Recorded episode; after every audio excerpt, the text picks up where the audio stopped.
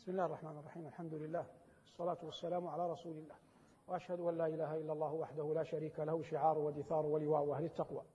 وأشهد أن سيدنا ونبينا محمدا عبده ورسوله صلى الله عليه وعلى آله وأصحابه وعلى سائر من اقتفى أثره واتبع منهجه بإحسان إلى يوم الدين.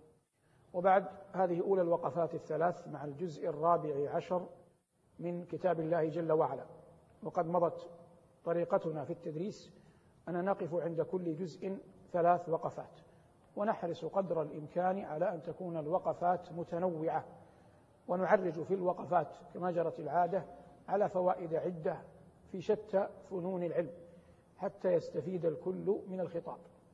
الوقفة الأولى مع قول الله جل وعلا والجان خلقناه من قبل من نار السموم أما خلق الإنسان فقد مر معنا في اللقاء الأول عند الإخبار عن خلق آدم.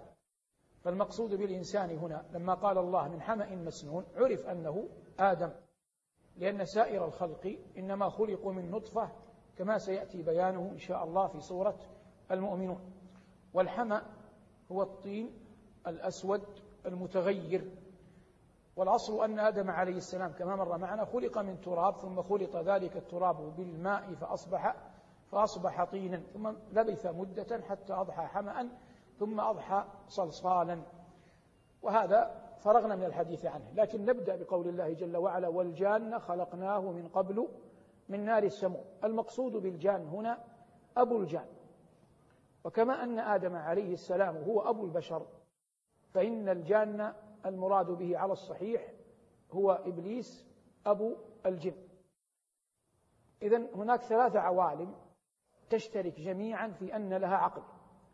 هي الملائكة وبنو آدم والجن. الملائكة والإنس الذين هم بنو آدم والجن. وهؤلاء الثلاثة تجمعهم أمور متفرقة. فالذي يجمعهم جميعا الثلاثة أنهم جميعا تعقل. والذي يفرق بينها كالتالي. الجن والإنس يتفقان في أنهما أهل تكليف. وما خلقت الجن والإنس إلا ليعبدون. أما الملائكة فليسوا أهل تكليف. إنما لا يعصون الله ما أمرهم ويفعلون ما ما يؤمرون. واختلف أيهما أفضل الملائكة أم صالح المؤمنين صالح البشر؟ والأدلة ليست ظاهرة جلية في الباب. أي كل واحد من العلماء يقول بأحد القولين يجد ما ما يرجح قوله. هذا من حيث العموم لا من حيث لا من حيث الأفراد لا من حيث الأفراد. بدليل حديث الشفاعة فيه أن الله جل وعلا يقول شفعت الملائكة بدأ به وشفعت النبيون وشفع النبيون وشفع وشفع المؤمنون. فقدم الملائكة. ويدل على فضلهم قول الله تبارك وتعالى لن يستنكف المسيح أن يكون عبدا لله ثم قال ولا الملائكة المقربون وهذا ظاهره أن الملائكة أفضل من المسيح. ظاهره لن يستنكف المسيح أن يكون عبدا لله ولا الملائكة المقربون. ظاهره أن الملائكة المقربين أفضل من المسيح. لكن قلت أنا لا أقطع إنما أنا لا يهمني ما هو الرأي الأخير. المهم في قضية فهم القرآن كيف تفهم قضية إيجاد عقلية تتعامل مع مع القرآن ولا تعجل. هذه ناحية. قلنا إن الجن والإنس مكلف مكلفين والملائكة غير مكلفين. بالنسبة لنا الجن والملائكة محجوبون عنا. الجن والملائكة محجوبون عنا لا نراهم. فاتفقت الجن والملائكة في هذا الباب. ولهذا جاء في القرآن على أحد قولي المفسرين أن الملائكة تسمى جنة في قوله جل وعلا ولقد علمت الجنة إنهم لمحضرون قال الله جل وعلا وجعلوا بينه وبين الجنة نسبا الجنة هنا بمعنى الملائكة لأن العرب لم تقل إن الجن بنات الله. قالوا إن الملائكة بنات بنات الله. قال الله تعالى وجعلوا الملائكة الذين هم عباد الرحمن إناثا. هي نفسها تفسرها وجعلوا بينه وبين الجنة نسبا ولقد علمت الجنة إنهم لمحضرون. والمقصود من هذا أن كلاهما محجوب محجوب عنا رؤيا. بعض العلماء يقول الفرق بين الملائكة والجن. الآن أبعد بنو آدم. أن الملائكة لا تحكمهم الصورة. والجن تحكمهم الصورة وهذا قد لا يتأتى تطبيقه لكنه من حيث النظر. والمعنى أنه لو قدر أن أحد الجن تمثل وتصور في دابة من الدواب ثم عرض لأحد من بني آدم يؤذيه فذهب هذا فقتله فقالوا إن الصورة تحكم الجني فيموت. ومن أدلة هذا ما رواه مالك في الموطأ من حديث أبي سعيد الخدري وجملته فحوى الحديث أن رجلا أتى لأبي سعيد فوجده يصلي فأخذ ينتظر فرأى حية في عراجين البيت فهم ليقتلها فأشار إليه أبو سعيد وهو في الصلاة أن اثبت مكانك يعني لا تفعل شيئا. فتركها. فلما فرغ أبو سعيد من صلاته أخذ بيده وأخرجه من الدار ثم أشار إلى دار أخرى. قال ترى تلك الدار؟ قال نعم. قال إنها لرجل منا معشر الأنصار كان شابا حديث عهد بعرس أي لتوه متزوج يوم يوم الأحزاب. فكان يأتي النبي صلى الله عليه وسلم في خندقه. وإذا جاء المساء يستأذن لأنه حديث عهد بعرس فيأذن له. فذات يوم قال له صلى الله عليه وسلم وقد أراد أن يستأذن خذ عليك سلاحك فإني أخاف عليك بني قريظة. فأخذ سلاحه وعاد إلى بيته. فلما عاد إلى بيته وجد عرسه أي زوجه خارج الدار. فأدركته الغيرة فأخرج سيفه أو رمحه فأشارت إليه لا تعجل لكن ادخل. فلما دخل وجد حية عظيمة منتوية على فراشه. قال أبو سعيد فضربها. فلا يدرى أيهما أسبق موتا الفتى أم أم الحية؟ فلما أخبر صلى الله عليه وسلم قال إن في المدينة إخوانا لكم من الجن فإذا رأيتم مثل هذا فاستأذنوه ثلاثة. موضوع الشاهد منه أن الحية لما كانت على هيئة جن حكمت فلما قتلت ضربت ماتت. هذا واحد. قالوا هذا لا يتأتى في الملائكة وكونه لا يتأتى في الملائكة هذا لا يحتاج إلى لا يحتاج إلى دليل. هو لا يمكن أن لا يمكن أن يقع لكن نحن نتكلم عن عن الصورة. بما أن الجن والإنس هم المكلفان هما المكلفان فقد جاء القرآن بالآية العظيمة وما خلقت الجن والإنس إلا ليعبدون. ونحن كل اللقاءات هذه مع القرآن. فنصل إلى أن الخطاب الإلهي للجن والإنس يأتي أحيانا بتقديم الجن وأحيانا يأتي بتقديم الإنس. ولا بد أن يكون هناك غرض ما عند تقديم الجن أو عند تقديم الإنس. فقال الله جل وعلا يا معشر الجن والإنس إن استطعتم أن تنفذوا من أقطار السماوات والأرض فانفذوا لا تنفذون إلا بسلطان. فالله هنا يتكلم عن قوة.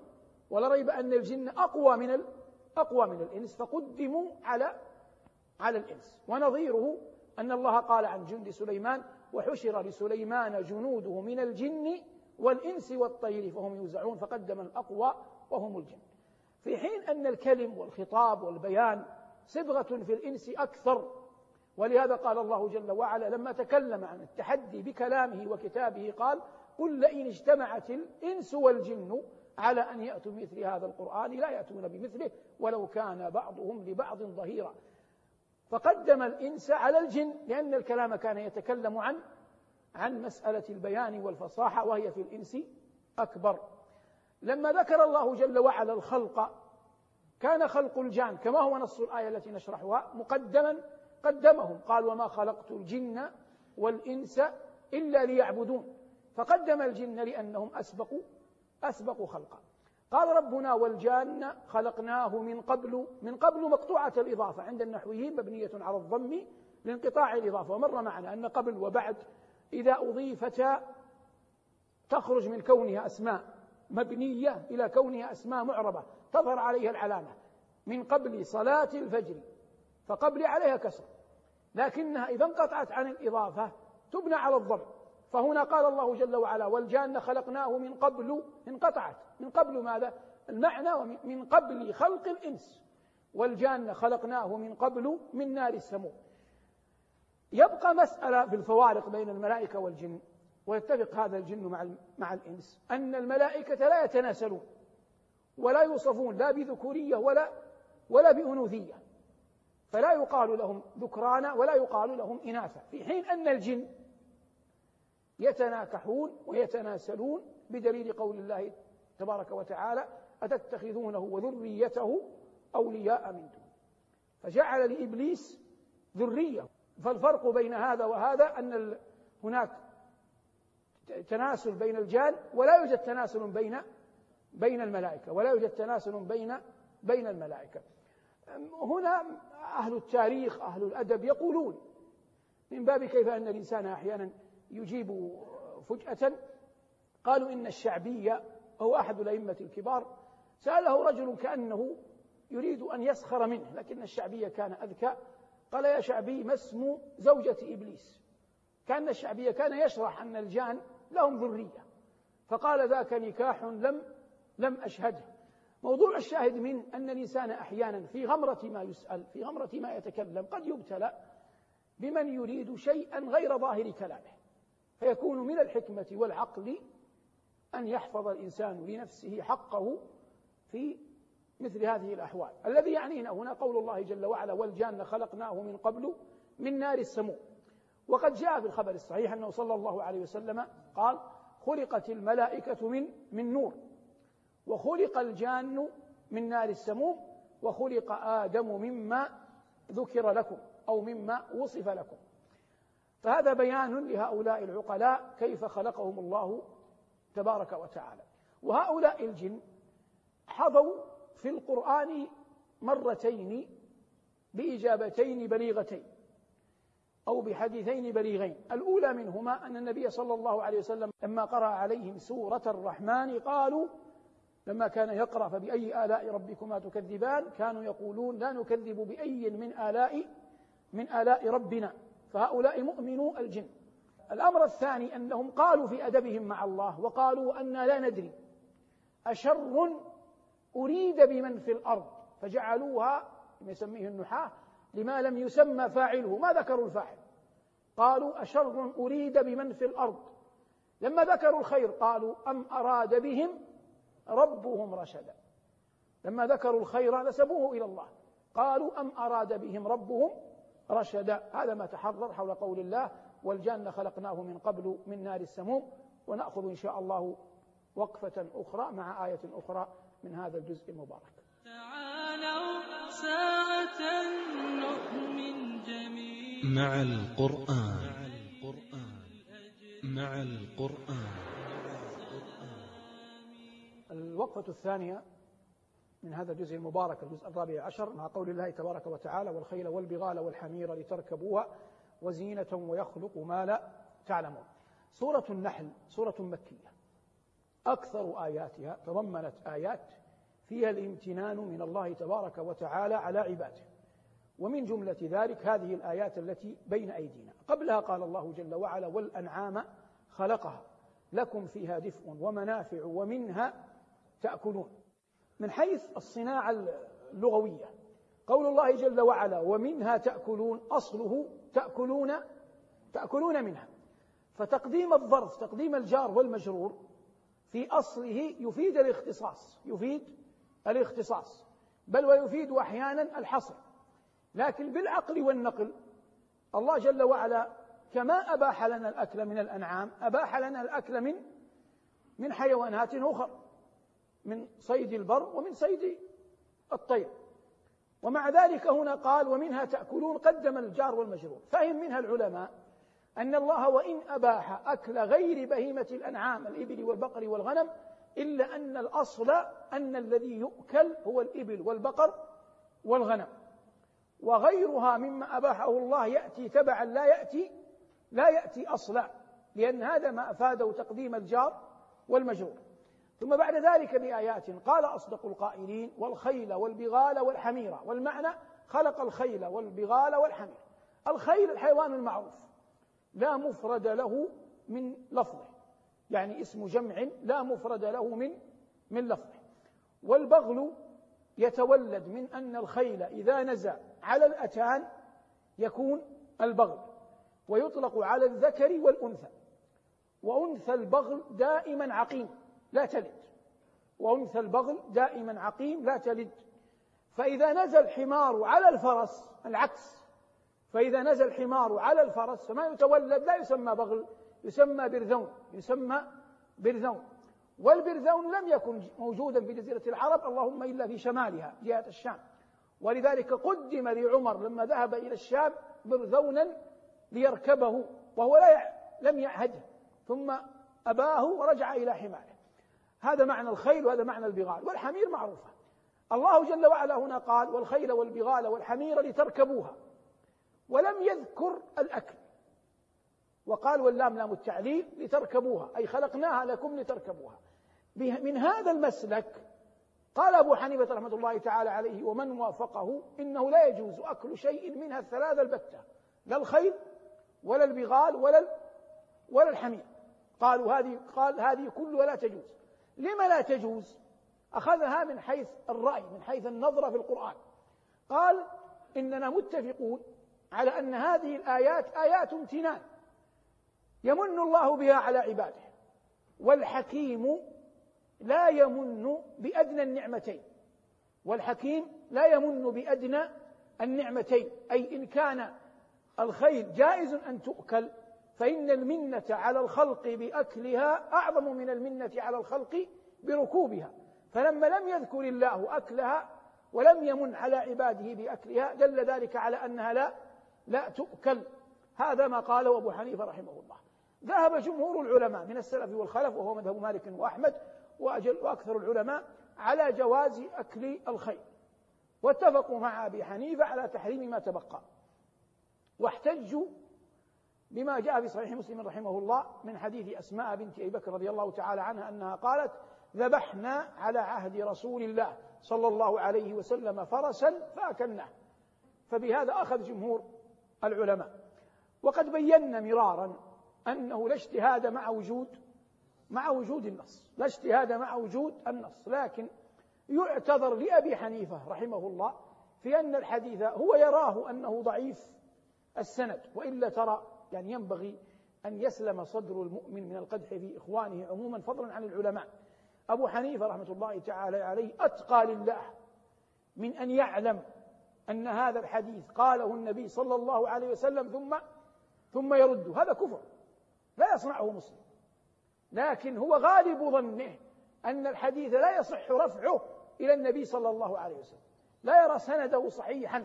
لا يرى أن هذا النقل صحيحا وفق طرائقه هو ومعلوم أن أبا حنيفة كان قبل مسلم وقبل البخاري وقبل هؤلاء فهو أقرب عهدا بجيل الصحابة ممن جاء بعده أن مسلم والبخاري وأحمد رحمة الله على الجميع والترمذي وأبو داود كلهم جاءوا بعد أبي حنيفة. أبو حنيفة يعني حتى قيل بأنه رأى بعض الصحابة وإن كان في هذا ضعف لكن هو إن لم يكن تابعيا فهو من تابعي من تابع التابعين والمقصود إيجاد العذر له وطالب العلم أي أحد إذا رأى أحدا أخطأ يتزاحم عنده أمران. الخطأ قاله الذي قاله زيد وعرض زيد. فالأصل أن عرض زيد هذا محرم. محرم بالكتاب ومحرم بالسنة. إن دماءكم وأموالكم وأعراضكم حرام عليكم. كحرمة يومكم هذا في بلدكم هذا. وكذلك النصح للدين أمر واجب.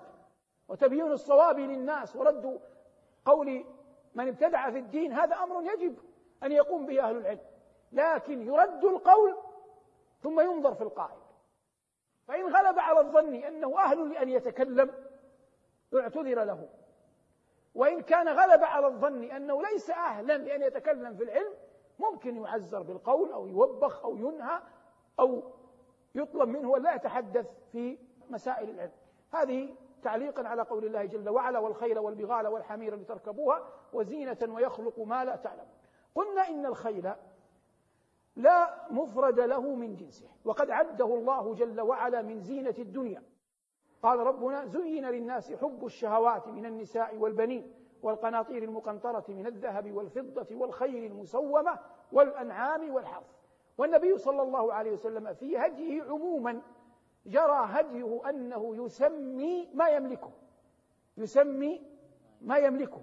فسمى أسيافه وسمى رمحه وسمى خيله وسمى ناقته وسمى بغلته وسمى قصعته صلوات الله وسلامه عليه. لكل من, لكل من ذلك اسم يعرف به. فله سيف يقال له ذو الفقار وله سيوف أخر وله صلى الله عليه وسلم خيل يقال له السكب وخيل يقال له الرجز. وله خيول غير ذلك. المقصود أنه صلى الله عليه وسلم كانت له كانت له خيول يملكها ولها أسماء وسميت ناقته كما تعلم بالقصواء وكان له حمار اسمه يعفور. الذي يدفع قول أبي حنيفة كذلك أن الناس يخاطبون بما جرت عادتهم فيه. فلما كانت العرب وإن كانت الخيل حلا عندها إنها إلا أنها لم تجري عادتهم في أن يأكلوا منها ويطعموها. فلما كانت الأنعام هي أكلهم وهي الإبل والبقر والغنم من الله عليهم بها وذكرهم بها. ولما لم تكن لهم عادة أن يأكلوا الخيل لم يذكرها الله. كما أنه يمكن لأي أحد أن يحمل شيئا على على خيله لكن العرب لم تكن تجعل الخيل إلا للصيد والغزو وتجعل البغال للمشي يعني داخل البلد وتجعل الحمير بين القرى. وقلنا تجعل الخيل للصيد وال للصيد والغزو. ومع ذلك قال الله في الأنعام والمراد الإبل لأن الأنعام إذا أطلقت يراد بها الإبل. قال وتحمل أثقالكم إلى بلد لم تكونوا بالغيه إلا بشق الأنفس ولم يقله في الخيل لأن العرب جرت العادة أنهم يحملون أثقالهم ورواحلهم ومتاعهم على على الإبل مع أن الله قال والأنعام وهو منصرف إلى الإبل والبقر والغنم. هذا حول قول الله جل وعلا والخيل والبغال والحمير لتركبوها وزينة ويخلق ما لا تعلمون. في الوقفة الثالثة إن شاء الله نقف عند قول الله تعالى وإن لكم في الأنعام لعبرة نسقيكم مما في بطونه. تعالوا ساعة نؤمن جميعا. مع القرآن. مع القرآن. الوقفة الثالثة من الجزء الرابع عشر مع قول الله جل وعلا وإن لكم في الأنعام لعبرة نسقيكم مما في بطونه من بين دم وفرث من بين فرث ودم لبنا خالصا سائغا للشاربين ومن ثمرات النخيل تتخذون منه سكرا ورزقا حسنا. إن في ذلك لآية لقوم يعقلون. نسقيكم مما في بطونه من بين فرث ودم لبنا خالصا سائغا للشاربين. يجتمع لون الدم وهو أحمر. وكراهة ريح الفرث في بطن الأنعام. فالله تبارك وتعالى يجعل الفرث يخرج واللبن إلى العروق والدم إلى العروق واللبن إلى الضروع. فيخرج لا يتضرر بلون الدم ولا بريح الفرث يخرج لا يتضرر لا بريح الفرث ولا بلون الدم فيخرج أبيض لم يصبه شيء من لون الدم ويخرج أطيب ما يكون لم ينله شيء من ريح من ريح الفرث وهذا مما لا يقدر عليه إلا الله.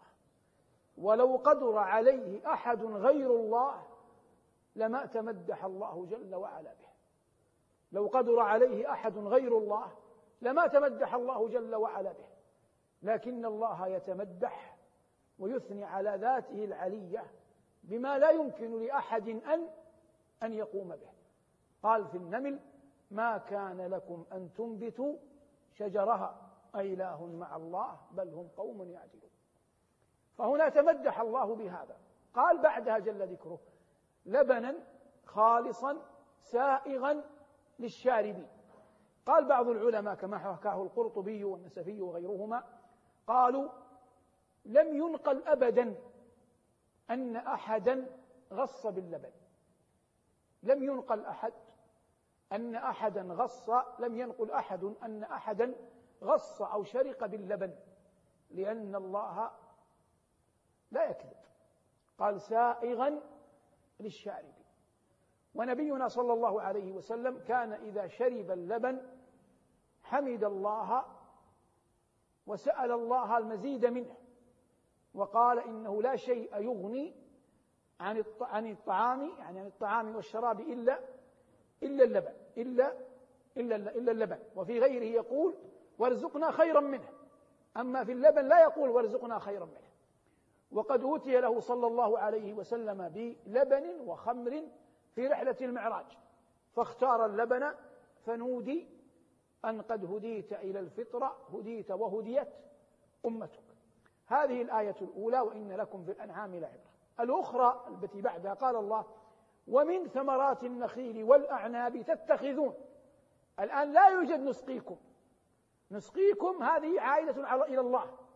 أما تتخذون هذا شيء أنتم تصنعونه. تتخذون منه منه من ماذا؟ من ثمرات النخيل والأعناب سكرا ورزقا حسنا.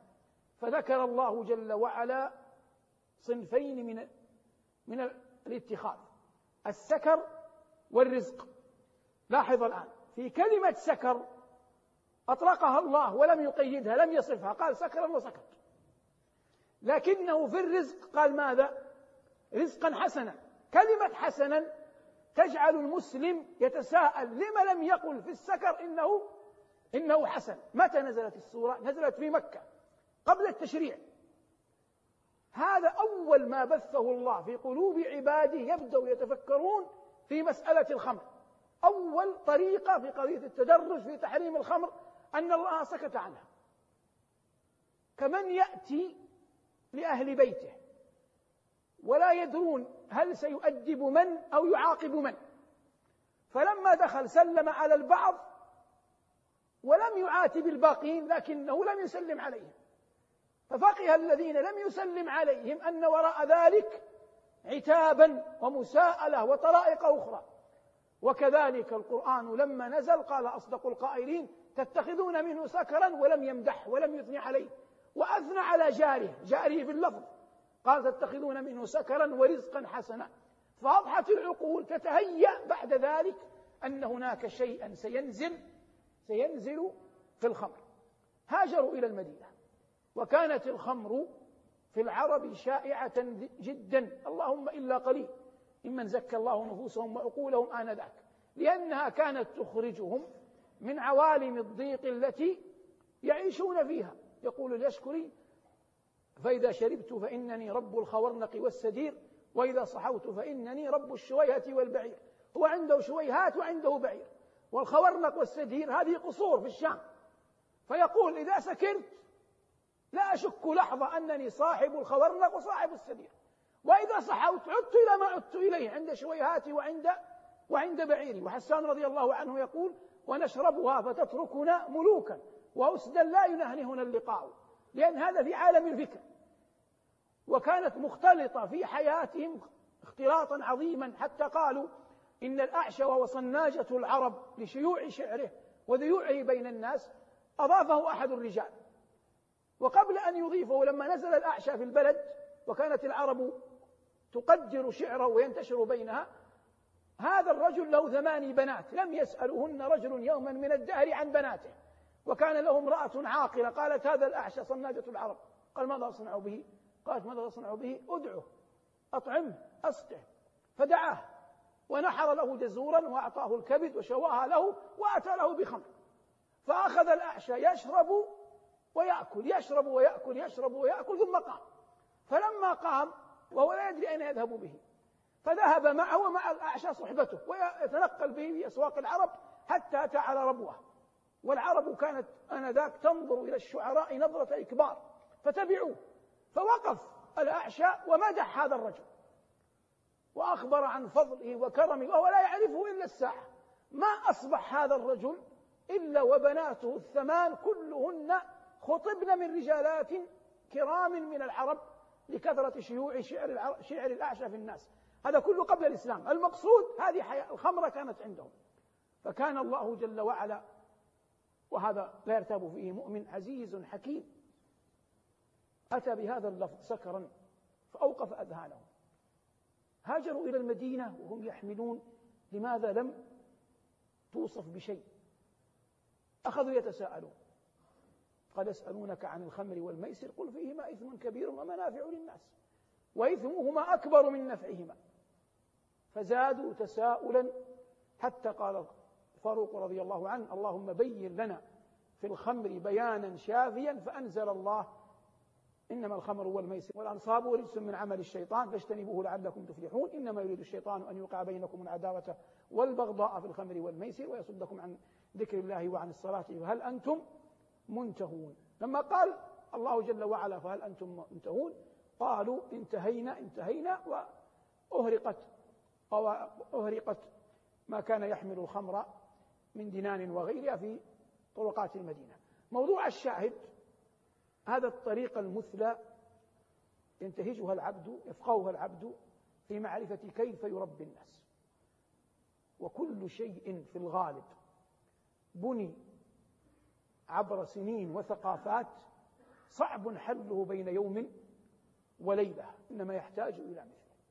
وعمر بن عبد العزيز رحمه الله تعالى لما آل إليه الملك كان له ابن صالح يقال له عبد الملك. فجاء إلى أبيه وقال يا أبتي ذكره بما كان عليه بنو أمية. هلا هلا هلا يعني من يضمن لك أن تصبح غير؟ قال أي بني إن أعمامك يعني خلفاء بني أمية قبلك بنوا هذا في سنين. فحتى أريد أن أحله أحتاج إلى إلى سنين لا بد من فترات في التدرج. يفهم منها أن من الآية كذلك أن الوصف قيد. يفهم منها أن الوصف قيد. لأن قول الله جل وعلا رزقا حسنا هذا قيد. وجاءت كلمة سكرا هنا من غير قيد لكنها القيد في الذي بعدها أشعر في الذم أشعر بالذم في الذي أشعر بالذم في الذي قبلها. وأصل الخمر أنها تتخذ من التمر والعنب على وجه على وجه الخصوص. بهذا نكون قد وقفنا ثلاث وقفات مع الجزء الرابع عشر. من كلام ربنا تبارك وتعالى وجعلنا هذه الوقفات كما ترى إلى الفقه أقرب منها إلى الوعظ ونحن ننوع ما بين جزء وجزء والله الموفق وهو المستعان والحمد لله رب العالمين. مع القرآن نحيا في سلام فخير الوقت في خير الكلام بتفسير وأخبار حسان عن المختار نبراس الظلام. مع القرآن إحساس تسامت به الأرواح في أعلى مقام.